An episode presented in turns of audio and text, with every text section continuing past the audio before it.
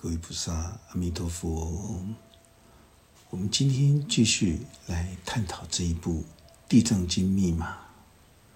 我们进入到称佛名号品第七十七堂课。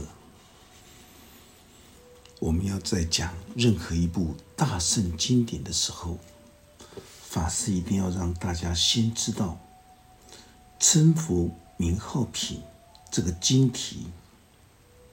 现在我们进入到称佛名号品，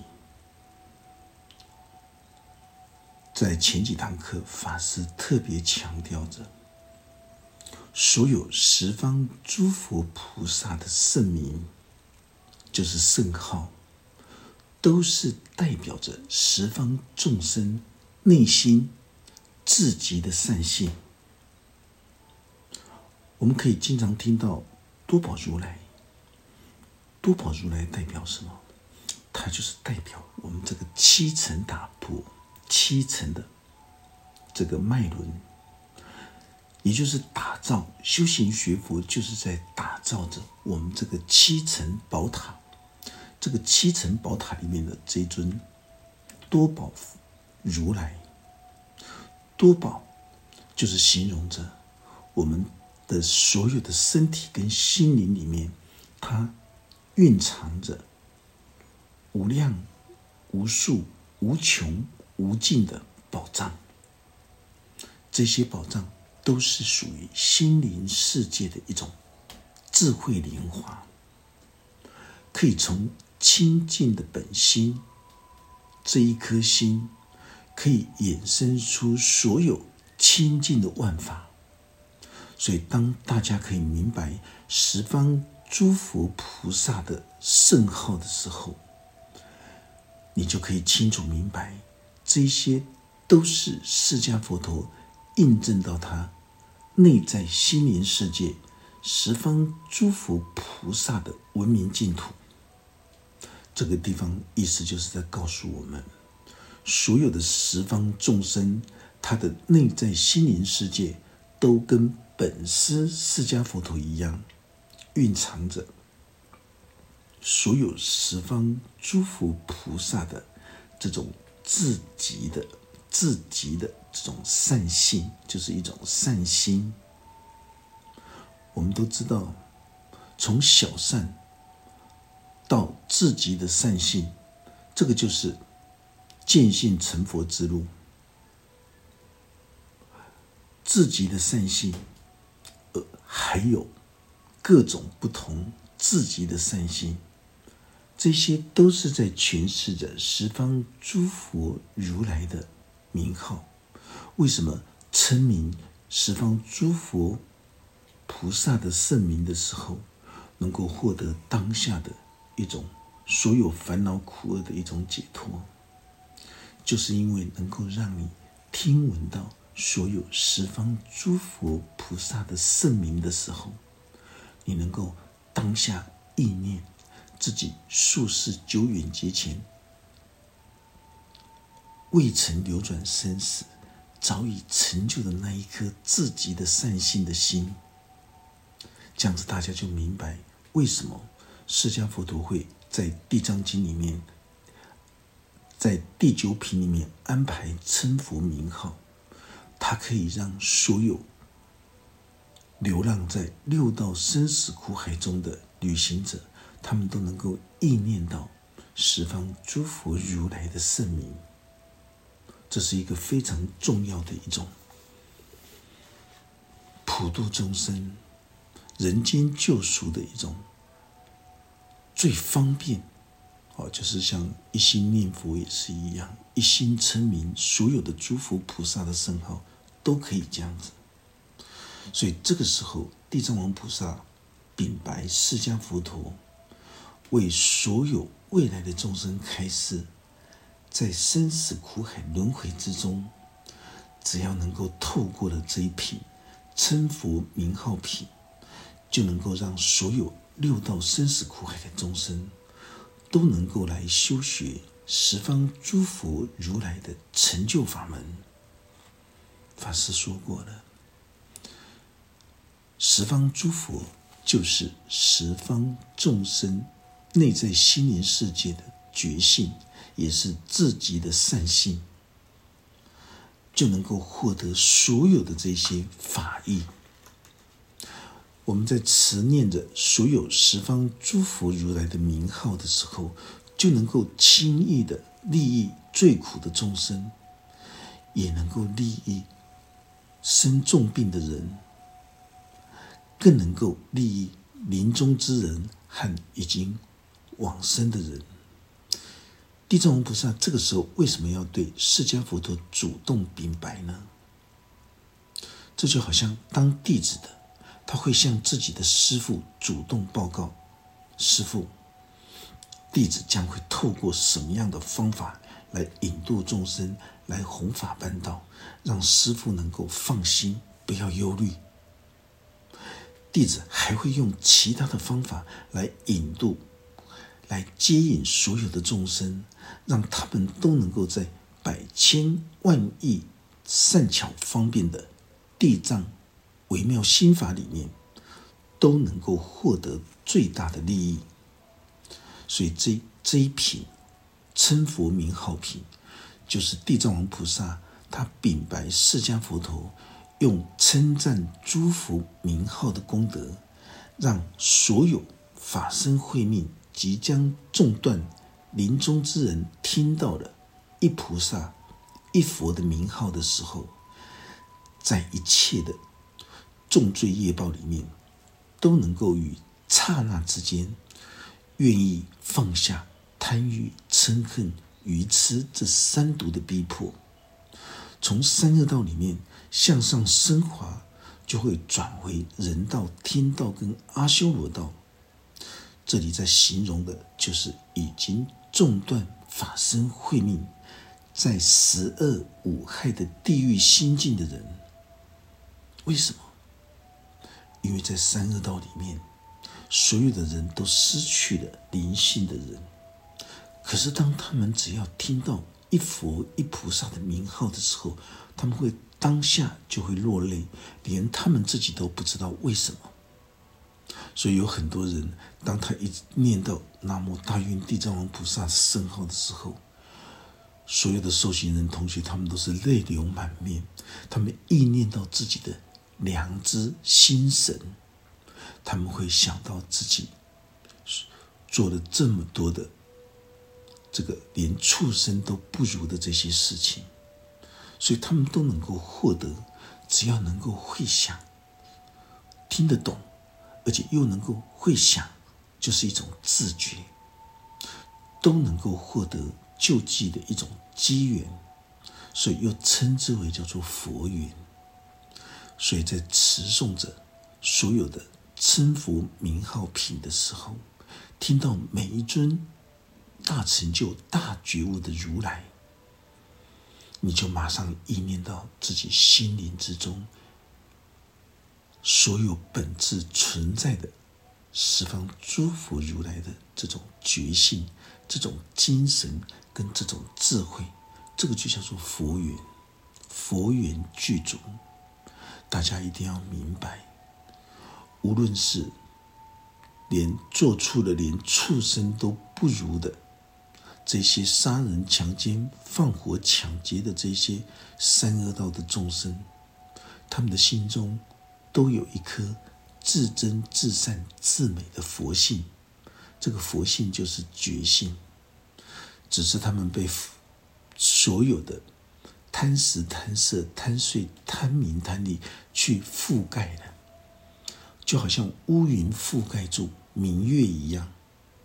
所以修行学佛。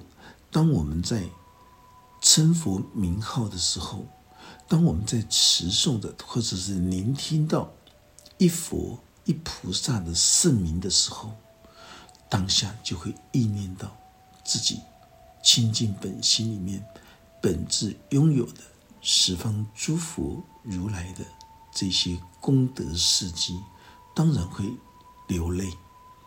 虽然他不知道为什么流泪。这就是在说明，在大奸大恶的人，他心中都有这种至真、至善、至美的决心。只是他还不知道而已。人间世界最大的罪恶是什么？不是你去干的什么那些什么坏事，杀人放火强奸，这个还算是在人间世界是小恶。真正人间世界的大恶，是所有那些为了雄心霸业、为了财团利益而发动战争的那些人。那些人才是万劫不复的魔王，让所有的全球的人类陷入到第第三次世界大战的这种核战的威胁。当然，我们都可以知道。第三次世界大战，它是早晚会来到的。为什么？因为所有的既得利益的国家，他们为了他们的利益跟生存，所以他们会不断的挑衅，不断的发动这些战争。可是受苦受累的是所有人民百姓，这是一个很残酷的一个。杀破人间五浊恶世，所以地藏王菩萨的目的就是要引导六道生死苦海的众生，大家都有机缘，就是有佛缘，能够接触到所有十方诸佛菩萨的名号跟法门，所有十方诸佛菩萨的名号，就是他们的法门。这个法门就是一种方法。一种宝器，能够授予我们、传承给我们，让我们也能够使用这些宝器，能够在人间世界，能够行侠仗义的去弘法办道。所以，当我们在持诵《地藏经》的时候，这一部分更是非常重要的一环。它不仅是能够让法身慧命临终的人，或者是肉体即将临终的人，都能够聆听到诸佛的圣号，也能够深入到诸佛修持的成就法门。所以地藏王菩萨禀白释迦佛陀说：“世尊，我现在就来为。”未来的众生宣扬演说杀婆人间六道生死众生最有利益的事情，在他们未来世的生死之中，生死就是形容灵性的生觉死明，也就是代表灵性的觉醒跟灵性的颠倒死亡的过程。如果他们能够信受奉行诸佛的名号的时候，他们就可以当下获得最大的利益。唯愿世尊能够听我诉说。释迦佛陀听到非常满意，就告诉地藏王菩萨：“我知道你现在想要表达对十方众生慈悲利他的大愿，所以你才要宣讲十方诸佛的名号。”我知道你的目的是要让所有深觉死迷的人都能够当下觉察了悟十方诸佛名号跟功德，都是来自于十方众生内在心灵世界。所以，十方诸佛如来的名号，就是代表所有人性。内在心灵世界一切善性的极致，这也是代表如来的威神之力，包括宝圣如来、毗婆尸如来、居留孙如来，这些都是在形容着一切大自然的智慧，各种不同一切善性极致的这种细目跟这种代表。所以地藏王菩萨才要运用各种不同诸佛如来菩萨的名号，让所有深觉死迷的众生都能够得到最大的利益。所以大家不要以为修行学佛只是对那些年纪衰老、生病或者是即将往生的人才有功效，不是的。只要你活着。你有这一颗心的时候，你就能够印证到所有十方诸佛如来的文明净土跟功德智慧。释迦佛陀这个时候非常明白，地藏王菩萨现在宣扬称佛名号品，就是在行持着慈悲利他的弘誓大愿。其实地藏王菩萨在过去世，他早早就已经成就十地波罗蜜等觉菩萨的人，他也是一个早就已经成佛的人，只是他不愿意停留在成佛的阶段，而愿意停留在菩萨的阶段，除非，除非全球的众生都能够将自己心中的。这种所有的这种五根六识的自我情节都能够放生的时候，这个时候就是未来佛的出世，也是地藏王菩萨放手的时候。但是这个未来佛，他当下就在我们这一心之中，从来没有离开过我们，是我们还没有办法去连接到他。只有放下五根六欲，返璞归真，你才能够重返这个大自由、大自在、大天真的弥勒佛性里面。所以，大家对经典的了解，你必须要知道，所有的过去成就的诸佛，现在成就的诸佛，跟未来佛，都在我们当下的一心之中。所以，我们当下的这颗心是可以超越。时间跟空间可以超越时空，能够连接住过去、现在跟未来佛的所有的精神跟智慧，这一点毋庸置疑。修行学佛，贵在正知正见。如果你缺乏这种正知正见的时候，你永远百千万劫都没有办法去连接到十方三世诸佛的心。都在我们当下的一心之中。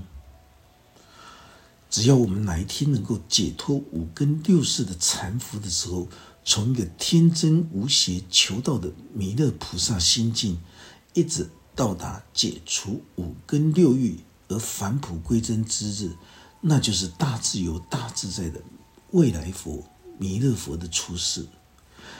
这个时候才是地藏王菩萨对你放手的时候。因为地藏王菩萨已经不需要再引渡这些已经返璞归真的人了，所以释迦佛陀说道：“我知道你的弘誓孝道大愿，目的就是为了要引渡所有的六道生死苦海的众生。地藏王菩萨他此刻所有的开示，都是在针对着六道生死苦海的众生的一种爱护、慈悲的一种爱护。”所以这个地方经典说到了要慎防五心，这个主要目的就是针对六道生死苦海心智不成熟的众生所说的，意思就是说你要谨慎小心那些刺激的五心蒜头、韭菜、葱、路桥、洋葱，否则你的口腹之欲跟性欲的黑洞就会扩大了。大家一定要记得。慎防五心。如果你将所有的蒜头、韭菜、葱、路巧、洋葱，你能够当成是药物来治疗你的时候，治疗你身体的疾病，包括杀菌、包括补气的时候，它是一种药物，它能够维系你的生命，它也是一种植物。所以，我们不可以告诉人家说：“你不要吃这五星，不要吃这五星，是针对那些贪欲、嗔恨、愚痴、染执严重的人。为什么？因为他们吃下去的时候，他们性欲会失控，他们的口腹之欲会失控，他们的酒喝酒的酒酒欲会失控。一个无法当自己主人的人。”你当然要慎防五心。如果你将五心拿来当成是一种食物的一种食物疗法，当成是一种食物的一种药引，来这个协助自己的身体的疾病的时候，这又是另当别论。所以法师不会去鼓励大家要吃五辛，但是法师也不会去告诉大家不能够吃五辛。因为世间法法无定法，吃素也是一样。很多人说，当这个地球世界已经没有任何食物可以吃的，只剩下肉类的时候，他打死都不吃。好吧，你打死都不吃，你就去死吧。你不要说死后再来修行，没有任何意义。这是对一个活着的人，如果真的是这么样的。越修越钻牛角尖的时候，你连水都不要喝。一杯水有八万四千个生微生物。释迦佛陀清楚明白的告诉大家，修行学佛不是学到钻牛角尖，而是要超越洞悉。一个修行学佛的人，能够视死如归的人，你还会有这些问题吗？所以地藏王菩萨这个时候是在引渡三恶道的众生，你要慎防五心。你对于所有的蒜头、韭菜、葱、路桥、洋葱这种东西吃下去会有刺激性的东西，你一定要慎防，不要误事。但是对于一个以身口意的生命供养十方如来，何单？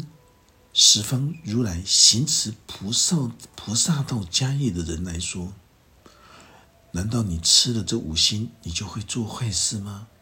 你会做坏事，是因为这五星造成的吗？不是，是你脆弱的心灵造成的。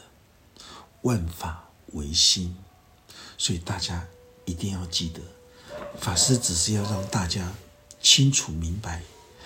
大圣经典的真实含义是在何种时空环境之下所说出来的？这个时候正在引渡什么样心境的人？如果你自认为自己是一个无知愚昧的六道生死苦海众生，如果你自认为你是一个吃到了五心，你就会控制不住自己的欲望的人。那么你真的要慎防五心。如果你已经是一个能够掌控心灵自主修行修心的一个心智成熟的人的时候，你就不会受到五心的刺激跟干扰，你还能够将五心当成是一种辅助修行的力量。这样子，大家就会开始慢慢的明白金藏智慧的不可思议。绝对不可以受限在文字的束缚上。我们可以知道，大蒜，光是大蒜的杀菌、这个食疗的这种功能就有太多了。所以，当它是一个药物的时候，它只是为了能够维持你的肉体的生命。你如果拒绝它，你宁可死都不吃大蒜，大蒜是一种药物。如果修行学佛会修到这么样的顽固的时候，那绝对不是释迦佛陀跟地藏王菩萨的本意。所以，为什么在原始佛教，包括今天所有的南传所有的佛教，他们都没有吃素的问题，反而是中国佛教除了。中国有大豆制成的豆腐系列的产品，那个真的是美味无比。因为中国本身就拥有豆腐文化，一道豆腐能够煮出的所有的山珍海味，而不放任何的荤食，这是真的是如此。所以中国的修行学佛的出家人，他们就。觉得能够吃素，能够身体健康，能够培植我们心中的这种慈悲之心，所以中国的佛教就没有去这个像南传一样，像原始佛教一样，哦，所有的荤素都是一样，谢供养的吃下去，当成是药物吃下去，这个完全是不同的。但是我们不可以过度的去宣扬吃素有功德，吃吃素有什么有什么，吃素才能够成佛，不是这样子的。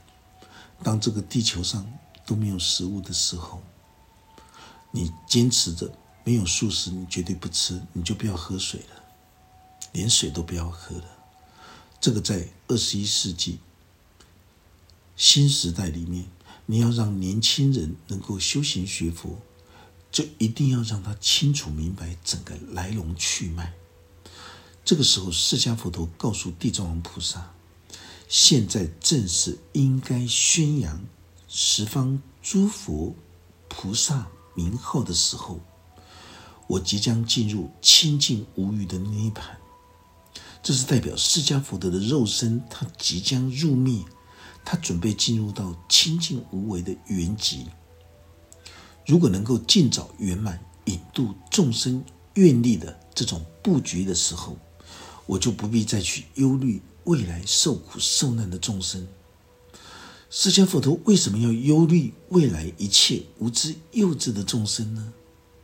所谓的未来一切无知幼稚的众生，就是在象征譬喻着每一个人心中无知幼稚、尚未成熟的一种心念跟想法。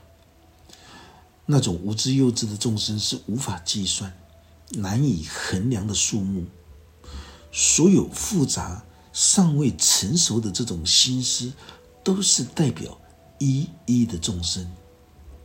当我们能够觉察了悟经藏的博瑞文字的时候，大家就会发现到，修行学佛，它真的是一种非常愉快的事情。它会让我们不断的觉知，再觉知，放下，再放下，就像观自在菩萨。心经博瑞心经里面的这个真言一样，觉知再觉知，放下再放下。当我们放下了心中的自我染执的时候，那一颗明月自然就会现前。所以，当你在放下的过程，就是修行学佛的过程，那是一种非常愉快的事情。释迦佛陀跟地藏王菩萨，他们彼此在对话的内涵。包含着所有经典象征形容的事迹，只有一个目的，就是要开启我们内在的心灵智慧，就是要提升我们内在的心灵力量。很多人听到心灵力量，心灵力量到底是什么？也可以称之为叫做是一种精神意志力，精神意志强大，那叫做心力。有很多人会心痛，遇到了所有的八风八苦来的时候，他会心痛。大家知道这种心痛是什么感觉吗？就是心力不足的时候的感觉。法师有心痛的时候吗？当然有。当法师，哦，如果有，如果有无知幼稚的菩萨，带着好几车的游览车的人。排在法师的面前，每一个人都需要法师的电力的能量的一种加持。法师傻乎乎的加持完的时候，法师身上的电力也没有了，连嘴唇都发麻了，就像是一个马德里一样，完全耗尽了电能。那时候就会有一种心痛的感觉。可是当法师。睡个觉起来，又恢复到了。为什么？就是法师在 YouTube 里面有教导大家的自律能量、自律神经能量导引治疗法。当你操作习惯的时候，大家都可以到 YouTube 里面去搜寻。如果你每天早上起床的时候都能够操作这种自律神经能量导引治疗法的时候，你会发现到你全身的电能，小我个体跟大宇宙意识的这个电能连接住了。当你操作习惯的时候，你已经不需要再聆听了这种自律神经能量导引治疗法，你可以自己操作，你就不需要法师在旁边引导了。所以，当你习惯之后，连晚上在睡觉的时候，这个小我个体就就像是一个手机一样，插着电源，插着连接着大我宇宙意识的电源。早上起来的时候，精神充沛。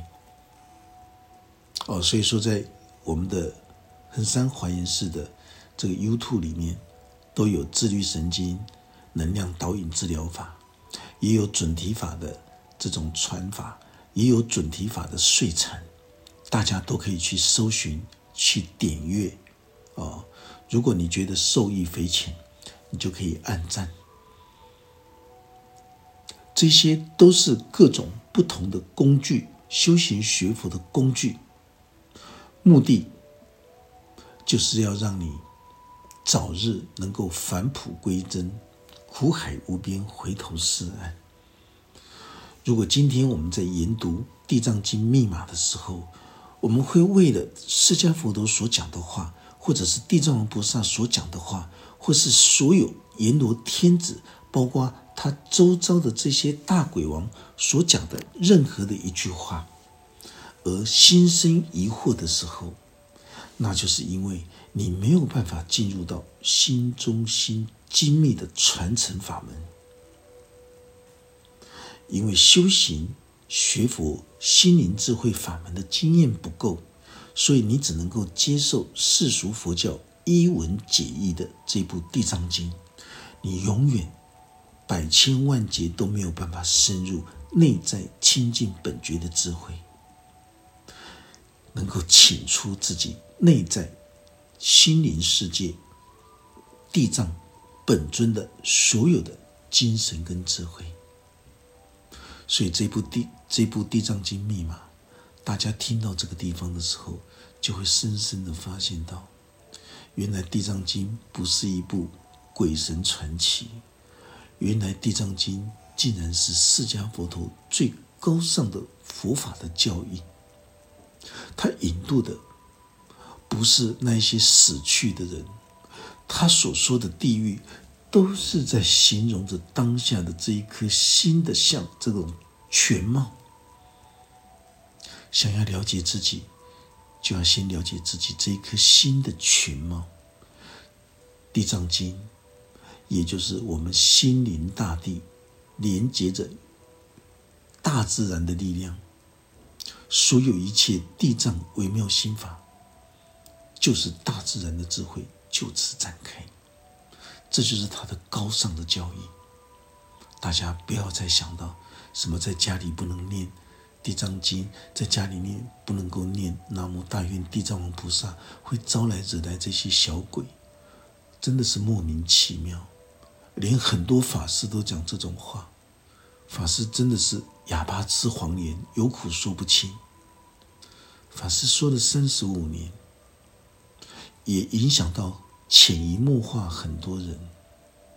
地藏经真的不是这样子的，所有的神鬼传奇都是在指责我们心灵之中的善性就是神性，我们心灵之中的这种阴私晦暗的害人的恶念，都叫做鬼。不要把死去的人他的灵视漂泊。当成是鬼，那就是一种灵视。真正的鬼是指着每一个人活生生的人，你心中想要害人的那种恶念，为了自己的欲望满足而杀人放火、强奸抢劫这种，为了自己的欲望满足而去迫害他人，为了自己的权势，为了自己的威名。为了自己的历史的一个整个的一个功过，发动战争，做的所有的一切不该做的、不尊重人性跟不尊重生命的这种事情，这些都会记录存档，大家都可以看得到。历史告诉我们，所有的大奸大恶的人，哦，这个大奸大恶不是在指着刚刚法师说的那些小恶哦，而是指着这些所有的掌权者。历史告诉我们，所有的掌权者几乎都是大奸大恶的人，很少碰到什么叫做明君，那都是他自己在创造神话故事，尤其是朱元璋最多神话故事。那是代表着人民百姓心灵的一种脆弱，才会有这种造神。可是到今天二十一世纪，我们看到宗教里面还是很多造神，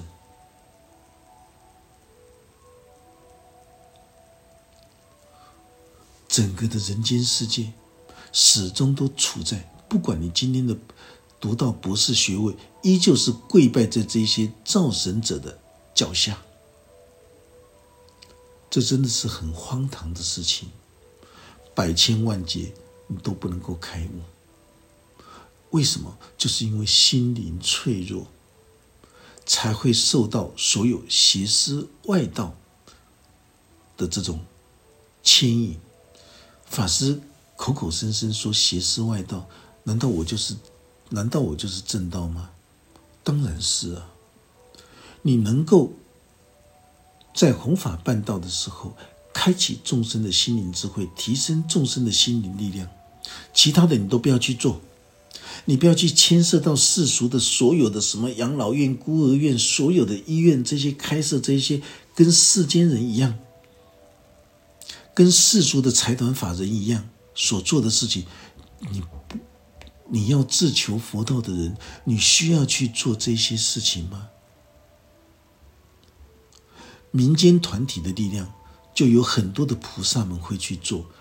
出家法师没有这种必要，好好的弘法办道，开启世间众生的心灵智慧，提升世间众生的心灵力量，这样子就对了。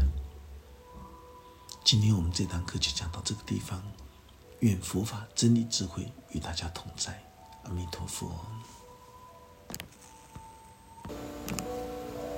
师准备传授汉传大圣密教准提独步月行法。Whoa.